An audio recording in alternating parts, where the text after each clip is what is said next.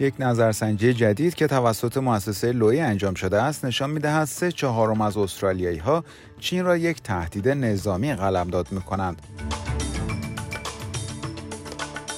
معلمان ایالت نیو ساوث ویلز فردا برای سومین بار در طول 6 ماه گذشته دست به اعتصاب می‌زنند.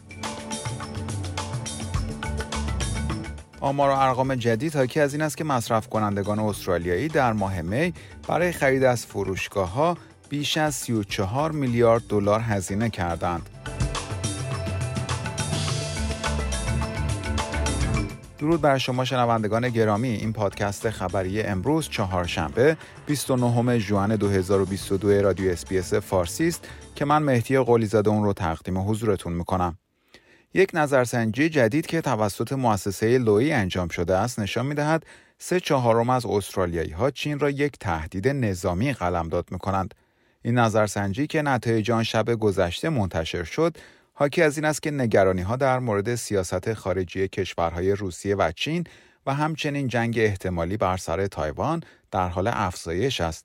بر اساس این نظرسنجی، استرالیایی‌ها همچنان در مورد جهانی شدن و تجارت آزاد مثبت هستند و بخش اندکی از جمعیت استرالیا کووید 19 را در سال 2022 یک تهدید قلمداد می‌کند.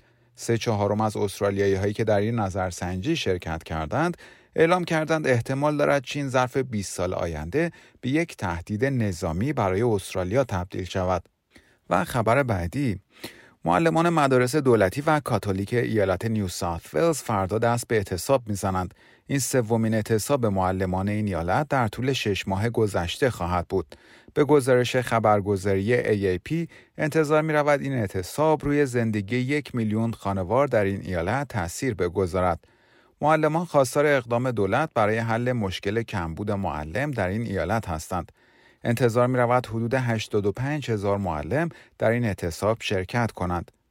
و خبر پایانی پادکست خبری امروز، آمار و ارقام جدید حاکی از این است که پولی که مصرف کنندگان استرالیایی در ماه می برای خرید از فروشگاه‌ها صرف کردند 0.9% افزایش داشته و به حد بی‌سابقه 34.2 میلیارد دلار رسیده است. به گزارش خبرگزاری AAP، طبق آمار و ارقامی که توسط اداره آمار استرالیا منتشر شده است، ماه می 5مین ماه پیاپی بود که در آن میزان خرید مردم از فروشگاه‌ها یا به اصطلاح ریتیل ترنوور افزایش داشته است.